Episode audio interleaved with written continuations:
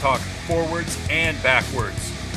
Welcome to Plot Strops, your source for sports news and opinions in the 614 area code and beyond. All opinions are 100% correct and indisputable. And now for our hosts, Eric and Dave.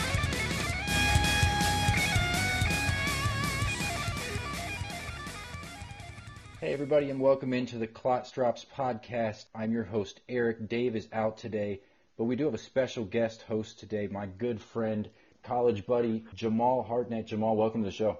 Nice to be here. All right, we'll get right into it. So, today we're talking about players sitting out bowl games. We've had a lot of different players this week come out and say that they're sitting out of their bowl games for multiple reasons. A couple specifically, Christian McCaffrey, Leonard Fournette are the two big names, first couple guys to do it. And Jamal, you got an interesting take on this. Um, explain to everybody what your view is. Well, my view is uh, you only have a finite amount of time to maximize your business, and your body is your business. And as an athlete, and a risk of injury can cost you a lot of money. Look at last year, Geno Smith. He lost out big time because he played in the bowl game and meant nothing and look where. Sure, and and I understand that. Jaylon Smith is a very good example of somebody that played in the bowl game, that got injured in the bowl game, not training for it, not after it, but got injured in the actual game. That was a very gruesome injury, and that did affect his draft stock. They said he was projected to go in the top five, definitely top ten. I believe he ended up going in the second round. Um, so yes, I mean we're talking millions of dollars, probably upwards of ten million dollars throughout his entire contract, and so that basically what you're saying then is it's an unnecessary risk for no reward, correct? Correct. Okay. Um, a couple questions here for you in regards to that. Is leaving early just as bad as as leaving your team for that last game? I don't think either option is that. Do you think it's worse to leave for one game than it is to leave for an entire season? I think it'd be better to leave for one game opposed to an entire season just based on the fact that I mean, if you're such a difference maker for the whole entire season, your team could end up in the college football playoff, sure. opposed to this one game you're in the Sun Bowl or the Citrus Bowl or the Gator Bowl. So, what would you say to the people that are saying Christian McCaffrey and Leonard Fournette, you're abandoning your team? In college, that's a big draw for a lot of guys. Is you go to a certain school because of the team, the family, and you want to become a part of that. And that's that's a big reason they go there is that not a big reason that they should stay? The way I see it with college sports, it's still convoluted because coaches leave at a drop of a hat and they get you there on the basis of the team and I'm gonna be here for you and then next thing you know they're the head coach of another big time program. So at that point we're talking about financial dollars and we're talking about actual money. And I think that's a little bit easier to relate to and agree with because people can understand doing something for tangible dollars, dollars that you can see coming in. What McCaffrey and Fournette specifically are concerned about aren't necessarily guaranteed dollars. These are opportunity. Now they're going to get that same opportunity whether they play in this bowl game or not. And I don't think that, I mean, I personally, I don't think that either one are going to get injured, but it doesn't mean that there's not that chance that they'll get injured, and I do understand that. But leaving your team and not playing with them kind of shows a little bit of their character, in my opinion. And, and don't scouts take character into consideration, sometimes over ability, even? Yeah, I think character is definitely taken into consideration. But like what we see in many of these players out there, if you're a big time player, some of the character things get overlooked. Yep. And if this is the only black eye on their character sheet, it's definitely less to be overlooked. Jamal, one person that does agree with you is Alabama head coach Nick Saban in an interview with ESPN today, I believe it was, he stated that we kind of created this. And this is a quote from him. I said, as soon as we had a playoff, we were going to minimize the importance of the bowl games. And it's not whether it's good or bad, it just kind of is what it is. I don't know where all of this is going, and I don't think it's going to change. Is it good? Probably not. But you can't blame the kids. It's a product of what we created. And he's absolutely right when he says it's a product of what we created. If anybody created this product, it's him. Anyone that's willing to go somewhere else for a little bit of extra cash, it's been Nick Saban. Until now, you know, he's kind of been the guy that's bounced around a little bit and gone from team to team and NFL and back, and it's kind of always been financially driven.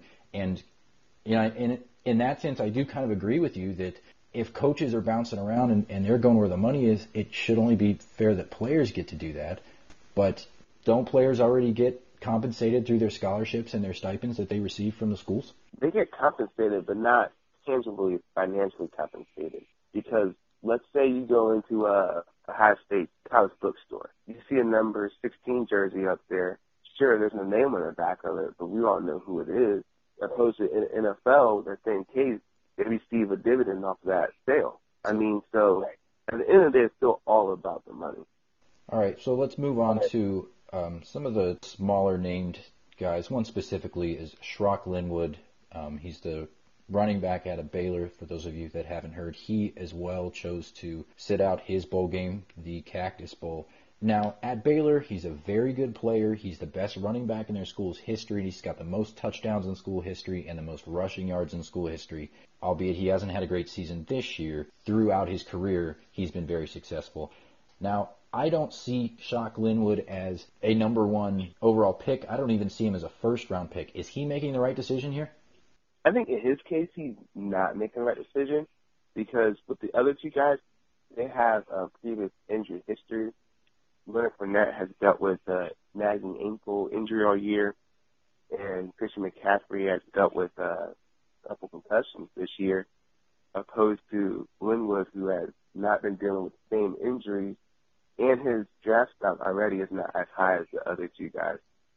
Right, so Linwood would be one of those guys that's going to go in the third or fourth round probably, and you're saying that he would probably benefit from actually playing in this game and having people see what he can do on a national stage. Yes, it's like what you said already. He um didn't have that great of a year this year. He needs good tape, and only way to get good tape is to perform and perform well. If you're sitting out games, you're not going to be able to produce good tape for your draft Absolutely. Not to mention, he's got some locker room problems and has had some there at Baylor if you want your coaches to give you good recommendations in their interviews with your potential coaches, you can't have locker room problems. I agree with you on this. I don't think sitting out this bowl game is going to help Shock Linwood whatsoever, even considering it's the Cactus Bowl and it's not one of the bigger bowls. It's still his final game as a Baylor Bear. Moving on just a little bit, I did want to bring up the Minnesota Gopher team. I don't know, for those of you that don't know this story, the Gopher team had 10 players that were suspended for their holiday bowl against Washington State, and they were suspended by the school. Now, this happened back in September, so these players have been playing the entire season, and the school just decided that they were going to suspend these 10 players for the biggest game of the season because they're worried, in my opinion, about the NCAA cracking the whip and saying and banning them for an entire season similar to what happened with Ohio State, where they let their players play a few years ago with Terrelle Pryor. They let them play, and I believe it was the Sugar Bowl against Arkansas. And then the next season, Dan Stiblet came in and said, "We're going to put a, a one-year ban on you for bowl games," and and that made a really big difference for for Ohio State's entire season. I understand why Minnesota wants to do this. Here's my issue with it: the entire team decided that they were going to boycott and they weren't going to practice, they weren't going to plan or prepare for this game against Washington State in the Holiday Bowl. They were backing their teammates. And that is the ultimate team gesture to say, look, we want to be out on the field, but if we're going to be out there, we want to be there as a team. We want our brothers out there with us. And although they have since rescinded that and they said, okay, we're going to do it. We're going to do what our coaches tell us to, you know, which is maybe even more of a, a team gesture. Now they're playing for those teammates who can't play. I mean, you got guys that are fighting to make rosters. You got fi- guys that are fighting to get a starting spot. All they want to do is play in these big games. And then you got guys that are saying, you know what, I'm above this. How's that fair to that Gopher team that's willing to sit out for the guys that they love and want to play with when they hear that guys like Shock Linwood, Christian McCaffrey, and Leonard Fournette are saying, you know what, I don't need this. I'm too good for this. I'm above this. What do you say to that?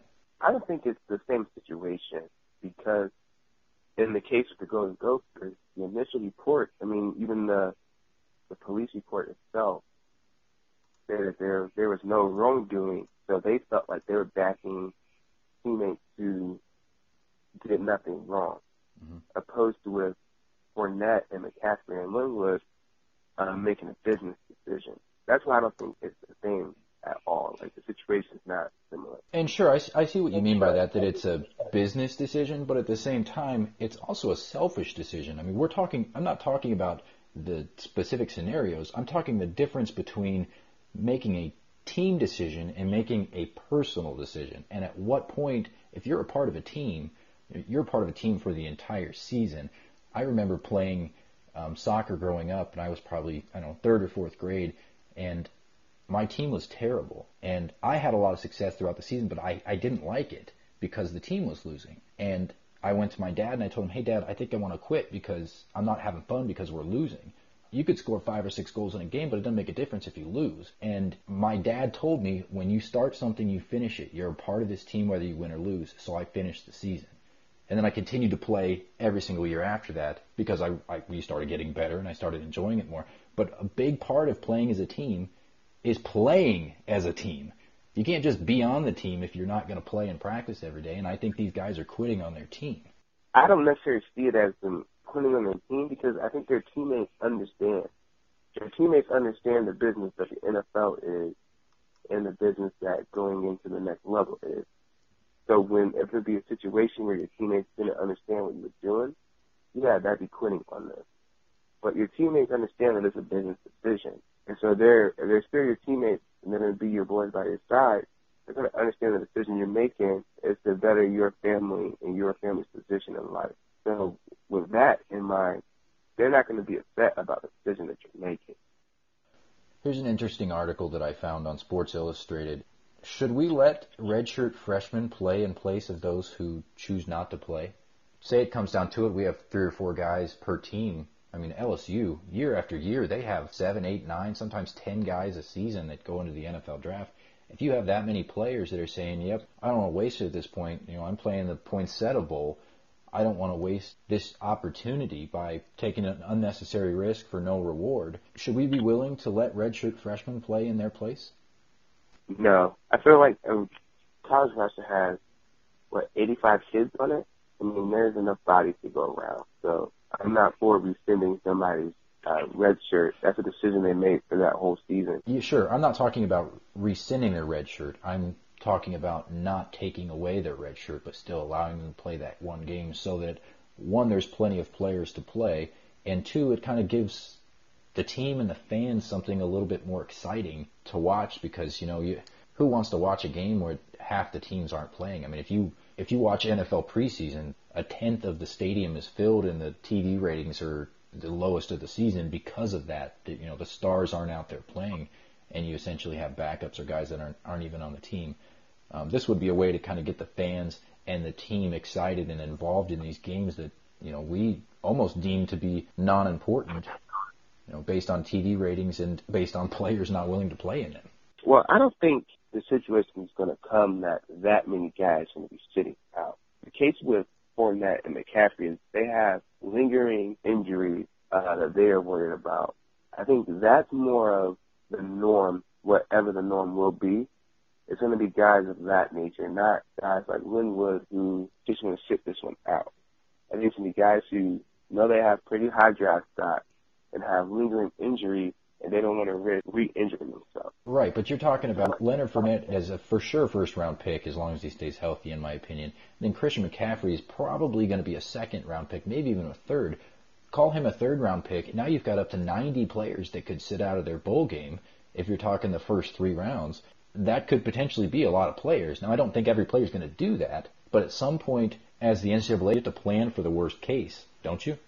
I don't think they're going to play for the worst case scenario because I just don't see, personally, don't see that many guys sitting out, and nor do they. And they're not going to plan for it. Looking at it from the other side, an interesting scenario occurred in the um, an NFL game this weekend. The New Orleans Saints had the ball on the one yard line, and it was first and goal. And Mark Ingram had just run the ball and got tackled at the one. At this point, Mark Ingram was one touchdown away from a $100,000 incentive that was in his contract. And the Saints pulled him from the game. And he is freaking out on the sidelines because of that. He needs one touchdown to get $100,000. Now keep in mind that Mark Ingram makes millions of dollars, but $100,000 is a lot of money to anybody. $100,000 is $100,000. Did the team have the right to pull him out? And if they do that the rest of the season, is that okay in your mind? Because what you're telling me is okay for the players to do, and say, I'm sitting this out because I don't want to risk money. Now that's the same thing on a different level, obviously, as what the team or ownership is saying. We're going to make you sit this out because we don't want to risk the money. Now, is that okay? I think it's it's wrong, but it's not wrong. I mean, it's okay in the sense of everybody understands why they did it because, like everybody said, it's a business. So that owner is making a business decision. It's one thing if this guy runs for 80 yards, and gets a touchdown, but I don't want him going for two yards and getting a touchdown. I mean, that's a hundred thousand dollars the ownership wants to keep in their pocket. And who could blame them? And the coaches ultimately work for the owner. Right. So if they don't want to lose their job, they're going to do as their boss says. Well, in the way the NFL is played, there's a good chance that these coaches could be, you know, receiving a kickback from the ownership saying, "Hey, we'll give you a twenty-five thousand dollar bonus if you keep him out of the end zone the rest of the season." You just never know. Right. We still have about two weeks of college bowl games the rest of the season, so may still be some players that decide they want to drop out. I'm sure that there will be more talk about this for days to come here, but Jamal, I appreciate you joining me for the podcast today. You're welcome back anytime. Thank you for having me on tonight, Eric. All right, guys, we appreciate you listening. Until next time. Thank you.